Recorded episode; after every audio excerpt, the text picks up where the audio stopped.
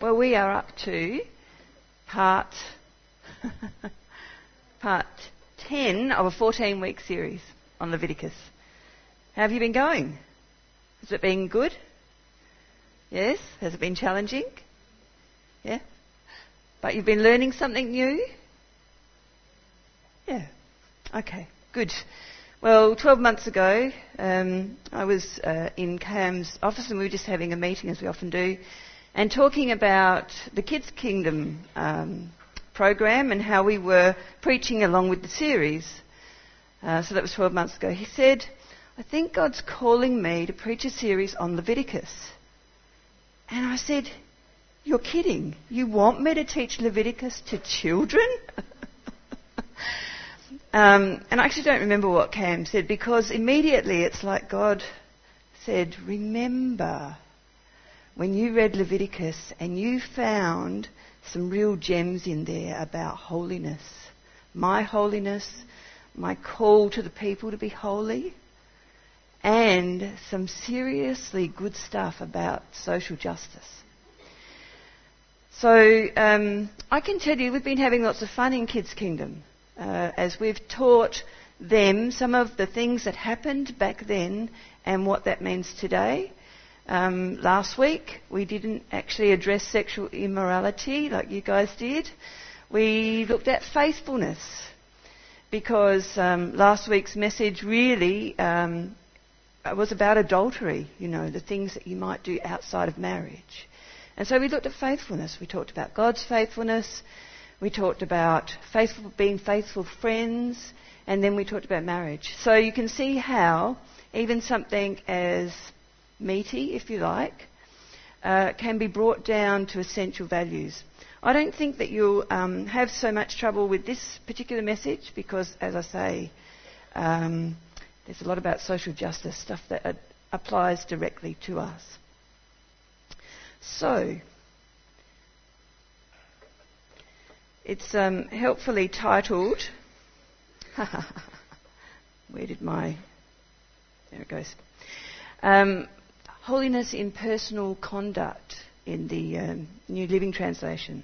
And that's really what this chapter is all about. It's about how God wants us to be holy in every part of our life. So the first principle is the principle of holy humanity.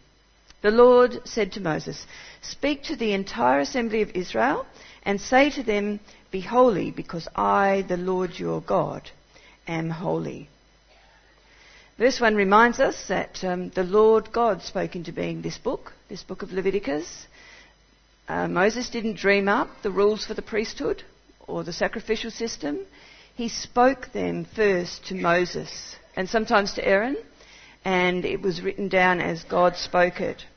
So he says, Speak to the entire assembly of Israel and say to them, Be holy, because I, the Lord your God, am holy. So throughout Leviticus so far, there's been this growing understanding of the holiness of God and the holiness that he brings to his people. God himself is wholly or completely other than us in holiness. The angels cry, Holy, holy, holy is the Lord God Almighty. And we cannot be holy except that God touches us. And so in Leviticus we've seen that, the, the word consecrate. So uh, in chapter 11 it says this I am the Lord your God. Consecrate yourselves and be holy because I am holy. So that word consecrate has been used quite a bit. It means with or to make sacred. To make sacred, consecrate. And so in the earlier parts of Leviticus, we've seen the ways in which the people consecrated themselves, they prepared themselves, uh, usually by washing, abstaining from food and other things, um, and how the animal sacrifice was consecrated, and how the whole process of observing ritual consecrated or made holy or special or different or sacred the people of God. Uh, then we come in verse uh, chapter 11 to some of the rules and regulations where the people actually got a choice whether they were going to obey or not. And if they obeyed these rules about how to deal with infectious diseases, for example, or whether to eat clean or unclean foods. They were making a choice to consecrate themselves and be holy. But now we're coming to something slightly different because God says, be holy. Um, James picks up this idea when he um, says, Every good and perfect gift is from above, coming down from the Father of heavenly lights, who does not change like shifting shadows. So it's like God is holy and pure, pure light. It doesn't change ever like shifting shadows. His purity and His holiness remains. Not like our own. You know, we tend to shift and change depending on the mood of the moment, pretty much. But everything that God gives to us is good and a perfect gift from above. So this command to be holy is like that. So when uh, Cam took us through chapter 18 last, uh, last week, and talked about all of the uh, sexual sin that was indulged in by Canaan and by the Egyptians, he says this You must not do as they did in Egypt where you used to live, and you must not do as they do in the land of Canaan where I'm bringing you. Do not follow their practices. So here we have that idea of being different to the people that are around you. That is the call to holiness. It is to be separate from what is common or what is unclean around us. But it goes on to say, Keep my decrees and laws, for the person who obeys them will live by them. And so that's God given life when we obey Him. God given life when we say yes to God, when He prompts us and convicts us, be holy as I'm holy. So, the rest of chapter 19 continues to be about relationships. That first verse is about our relationship with God, holy humanity. The second principle looks at the holy home. Each of you must respect your mother and father, and you must observe my Sabbaths. I am the Lord your God. So, the relational law here is about the family's relationship with God, or God's relationship in the home, the most intimate of our relationships. One feature of this chapter is that we will find all the Ten Commandments there, slightly restated and, and taught upon. So here, the fifth command and the fourth command, they're switched around as if expanding our understanding. Many of the laws in chapter 18 were about the protection of women, and in keeping with that, the uh, statement about honouring parents is switched around. Honour your mother and your father. So just emphasising that women are uh, to be respected and honoured in the home, not just the father or not just the parents together. And then, as a family, the family attends the Sabbath worship. The family takes time to rest from their work. The family takes time to play together and socialise. All the things that we value about our, our holy um, Sabbath, our Sunday. And note that the heart of God is emphasized constantly in this chapter. Why should you do this? Because I am the Lord your God. It's not that God is saying, you have to do this because I say so. It's because God is saying, I am your God.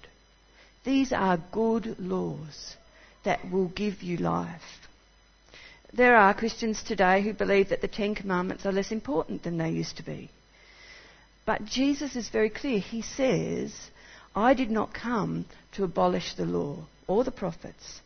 I have not come to abolish them, but to fulfill them. We've seen how Jesus has fulfilled the laws that we've looked at uh, before this. The sacrificial laws, for example. The uh, law of the Day of Atonement. So the Day of Atonement was that one day in the year that the priests made special offerings in order to take sin away from all of the Israelites. But we know that Jesus came and died once for all people, a sacrifice for sin, in order that we can know that oneness, that presence with God. Jesus is the way, the truth, and the life, and everyone that comes through him can know God not as just as creator God, but as heavenly Father. So Jesus didn't come to abolish the law or the prophets, and all of the Ten Commandments are still uh, applicable to us. So let us continue, as we're doing today, to make a regular practice of taking a holy day of rest. Verse 4 continues Do not turn to idols or make metal gods for yourselves. I am the Lord your God. This has been dealt with a bit already, last week in fact.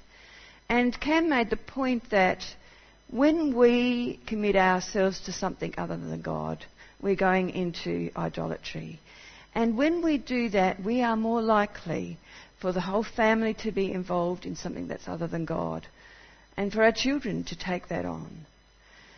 Um, anything that comes second to what God wants for our lives is a form of idolatry.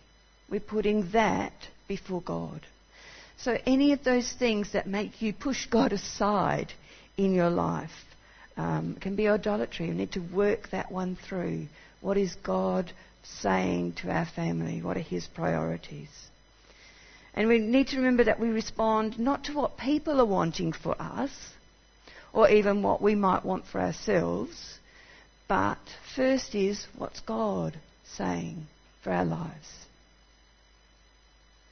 So we go on and we look, start to look now at uh, the pr- principle of uh, relational holiness, I've called it.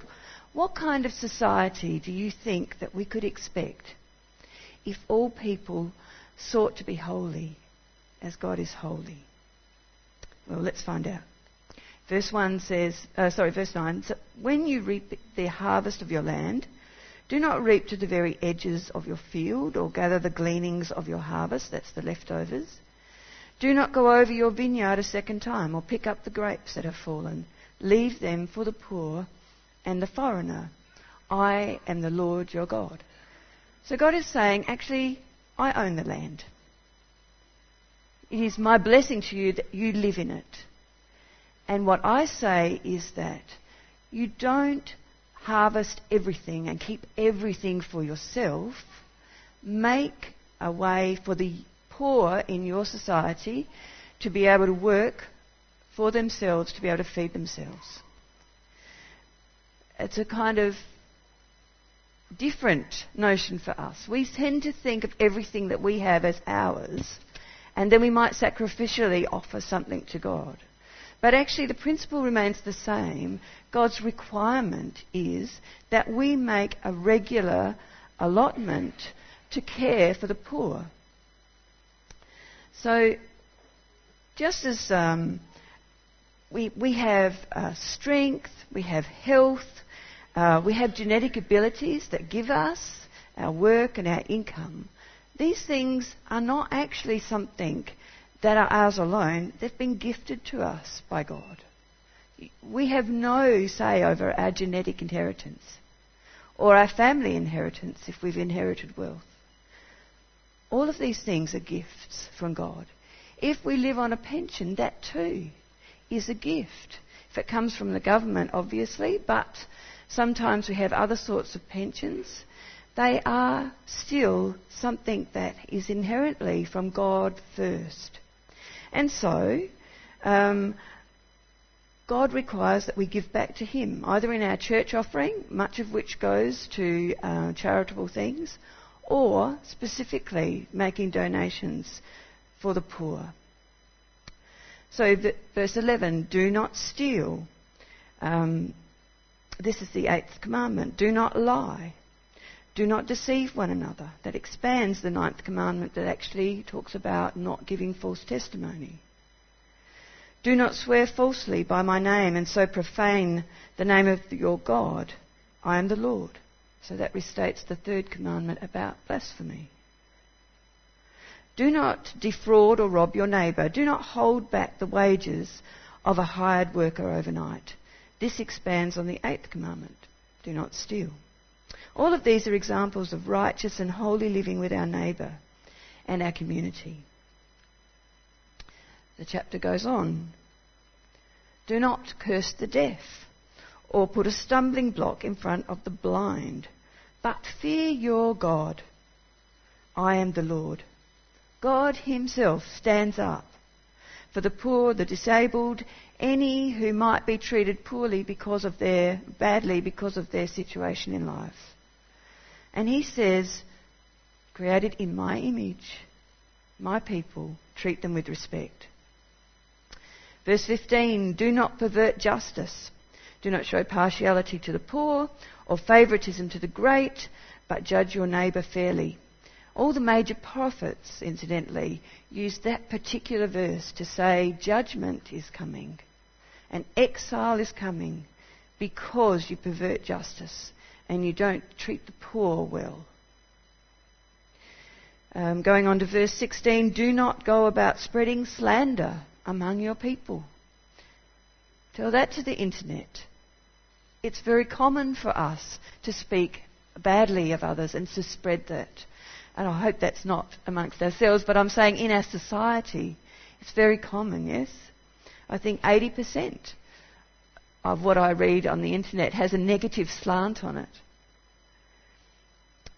Uh, verse 17 Do not hate a fellow Israelite in your heart.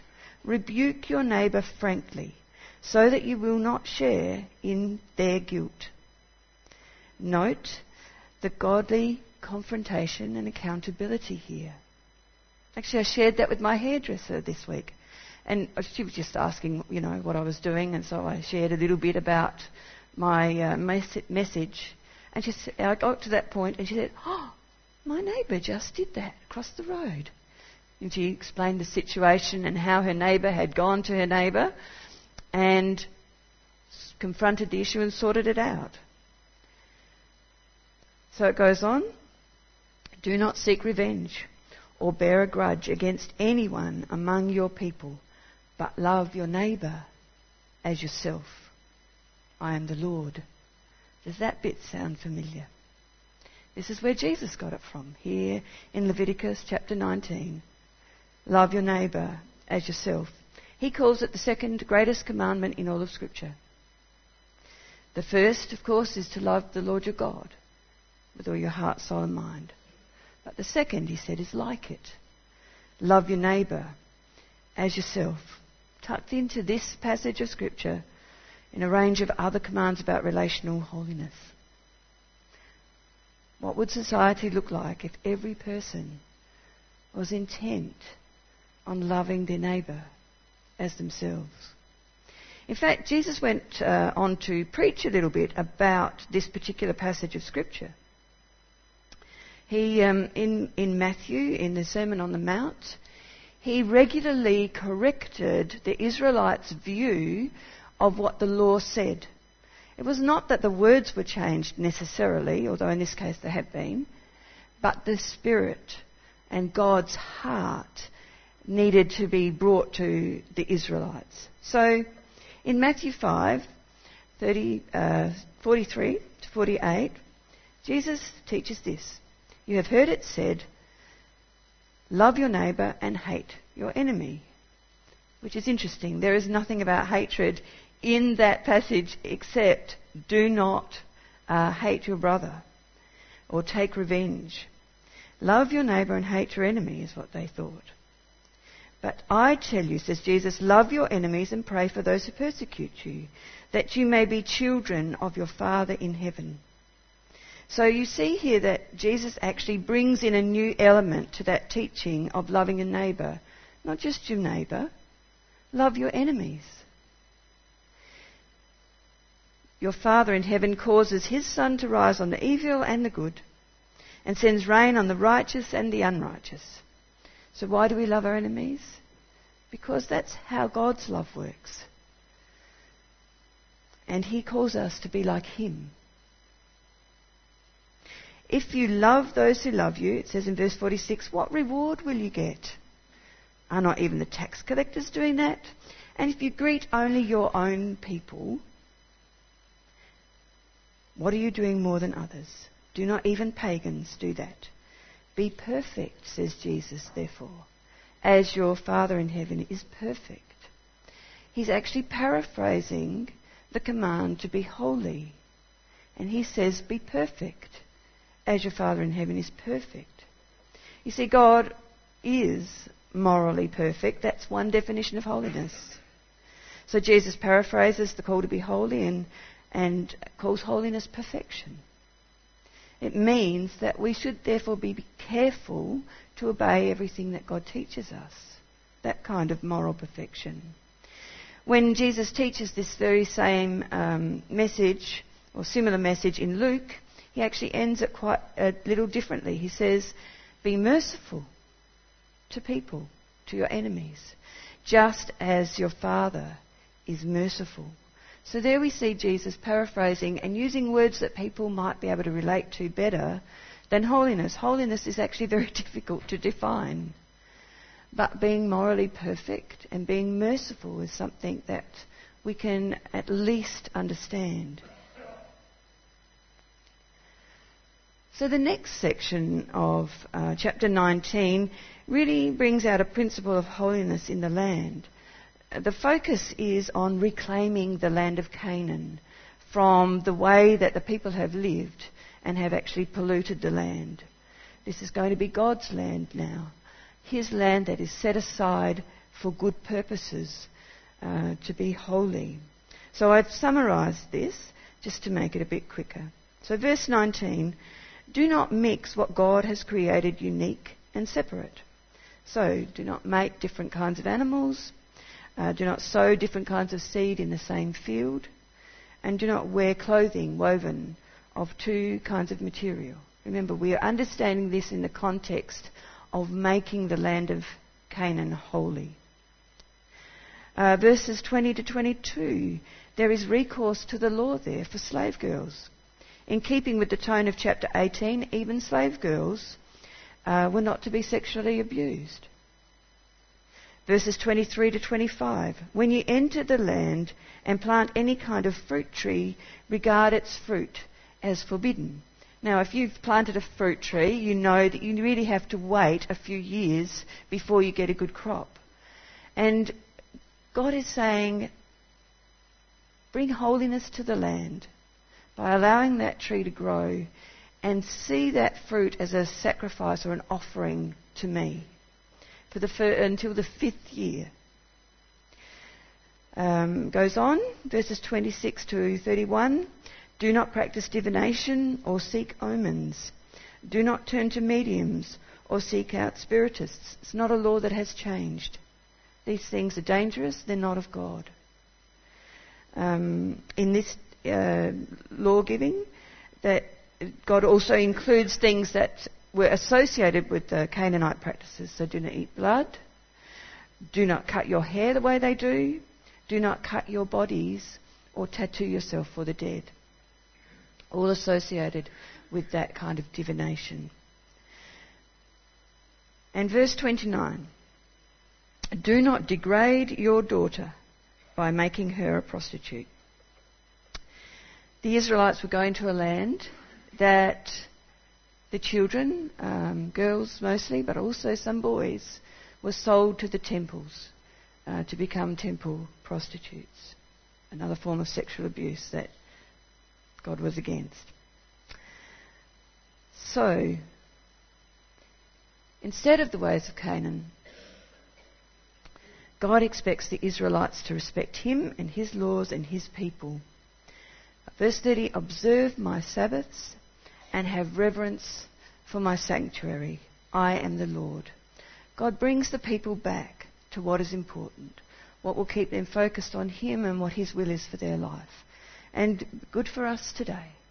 It is something that most people do actually if you know something has separated you from God for a time. It is good to get back to worship together and to um, give praise and reverence to God. And then in verse 32, God says a similar thing about his people, the wisest amongst his people. He says this Stand up in the presence of the aged and show respect for the elderly and revere your God. I am the Lord. Don't you love the way that God associates His name and His weight of authority whenever dealing with people that could be vulnerable? The poor, uh, the disabled, and here the elderly. And, and what he's saying, of course, is that the elderly have a whole heap of life experience and wisdom that you need to respect. Um, in our current lifestyle, where we're often separated from family, sometimes uh, families, young families, won't have elderly people uh, associated with them on a, on a regular basis. And I encourage you, we have lots of wonderful elderly people here who have great life experience, who have been following God most of their lives. And um, I'm sure they would love to join in with some young families.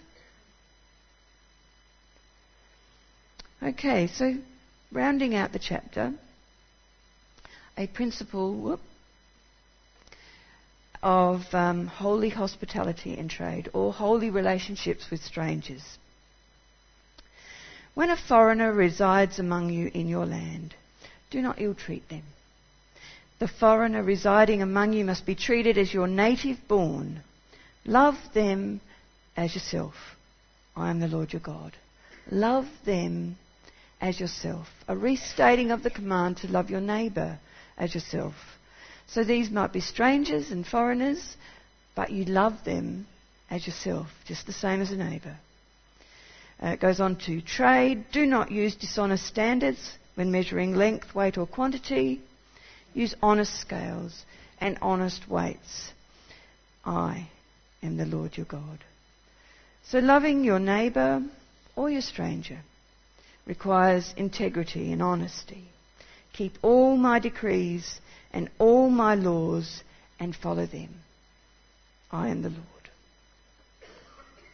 So that is the chapter uh, 19 of Leviticus. You can see lots of really helpful, common sense, maybe, uh, ways to get along both with God and with people. So I want to just give you three filters as you reflect on these laws. There's a long list, really, of good laws for holy living. And that's just one chapter of the entire Bible. Um, except for some things that relate only to the historical setting of the Israelites settling into Canaan, the laws we've just examined will keep us in good relationship with God and with people. Observing the Sabbath as a family, giving to the poor, confronting people's wrongdoing rather than nursing hatred, showing respect for the elderly. All are examples of godly laws that the person who obeys them will live by them. They bring life to us because when we obey God, we cooperate with His will for our lives. So God calls us to a holy life. Be holy because I, the Lord your God, am holy. And when our heart and our soul and our mind says yes, Amen. Our hearts are aligned with God's heart for us. We become more like Him. We become closer to Him and know Him better. So let us call that, hear that call, and uh, be more His sons and daughters. Live life in love. Jesus made it practical. He said all the law hangs on two commandments Love the Lord your God with all your heart and your soul and your strength, and love your neighbour as yourself. So, how do we love the Lord with all our heart and soul and our mind and our strength? So, one way that I've heard that, that is helpful is to have God in mind through the day. Keep asking yourself this question Is this the right thing, God, for right now? Is this the right thing for right now? And God will give you a sense. He might speak to you, He'll give you a sense of rightness, um, the way He wants you to live out your day. So, for example, um, it's a housework day and you're home, uh, the kids are at, at, school, so you know you've got the place to yourself, and you think, ah, oh, I think I'll just have a cup of coffee, pick up a chocolate biscuit, and read my book. And two hours later, it's time to go get the kids from school and the housework didn't get done. But if at a point of decision you say, God, is this the right thing for right now? God is likely to say, need a rest. Take 15 minutes for yourself. Or he might say, get your housework finished first, and then you'll have all the rest of that uh, time to do what you want. But God will answer you when you ask Him that question. Jesus said that the other second commandment was like the first. So, in other words, um, to love people the way we love ourselves. We love ourselves in practical ways. We take care of ourselves. We want the best for ourselves.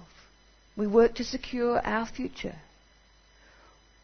As we encounter people, we can ask the same question of God Lord, what is the right thing right now for this person or this uh, situation? So you might be at work and you're considering what discount to give to your customer. You might be inclined to give a higher discount because you like a customer.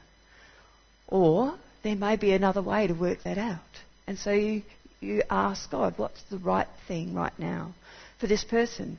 Or perhaps the phone rings when you're at home and it's somebody wanting a donation for charity. Again, we can ask that question of God what's the right thing right now for this, um, this charity? So, finally, I would say receive God's Holy Spirit. So, we've looked at answering the call to holiness, living a life in love but the absolute honest truth is, whenever we look at a list of rules, we see ourselves there as having not measured up. Yeah? You know, when God was speaking all this stuff to Moses, he already knew that. And he had planned for Jesus to come. To die once for all people for the sacrifice of our sin, so that we could be forgiven and made right with God. He rose from the dead and he ascended into heaven and he sits at the right hand of the Father where he prays for us, intercedes for us. And he poured out his Holy Spirit.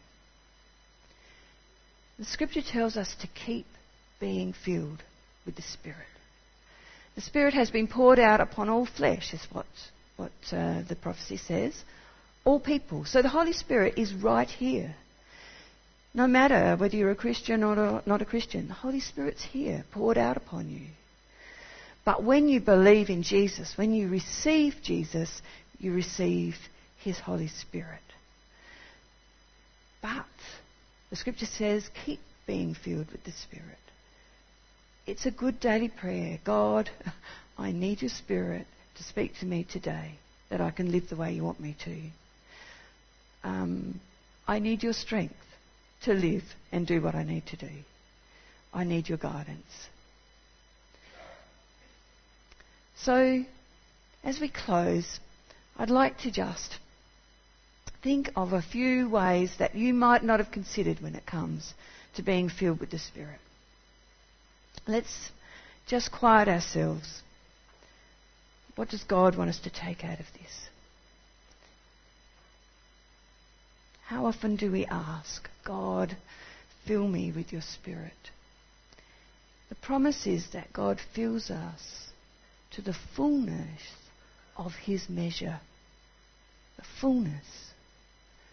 Do we feel like we've received fullness? Or do we feel like we're half empty? We can always pray, God, fill me with your Spirit if we haven't received Jesus, if that's a decision that hasn't been nailed down for us, now's a good time to make that decision. Jesus, I know you're a good, good God. I know that everything that you taught and everything you did on the earth was good. And I know that you went to the cross not because you had to, not because others forced it upon you, but because in fact you sacrificed yourself for me. And I thank you, and I ask you to be my Saviour, and I ask you to fill me with yourself so that I can know you. Our Jesus, the way, the truth, and the life, that anyone that comes to him may know God as the Heavenly Father. And if you're in that position that uh, you have received Jesus but you haven't been baptized, the promise of Scripture is repent and believe on the Lord Jesus and be baptized, and you will receive the gift of the Holy Spirit. There's a gift of the Holy Spirit um, that comes with supernatural confirmation. If you've not been baptized, go for it. It comes with a special supernatural gift from God. And if you've not been prayed for to receive the gift of the Holy Spirit, if you don't know whether you've received the Holy Spirit, ask someone to pray with you to receive the gift of the Holy Spirit. So, Lord, I pray for us as a people, wherever we're at right now. We know that your laws are holy. We know that you're holy. But we know, Lord, that we often are not holy.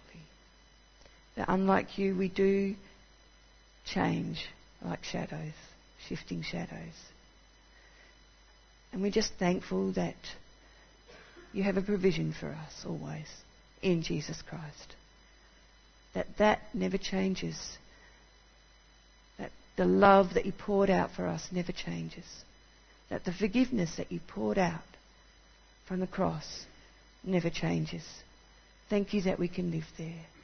And in this high calling that we have to be holy, we ask for your help. We ask for your spirit. And we thank you. We bless your wonderful name for your desires for your people, for how you see us, the expectations you have, that we can actually fulfill them in you and through you. Amen. Thank you, worship team.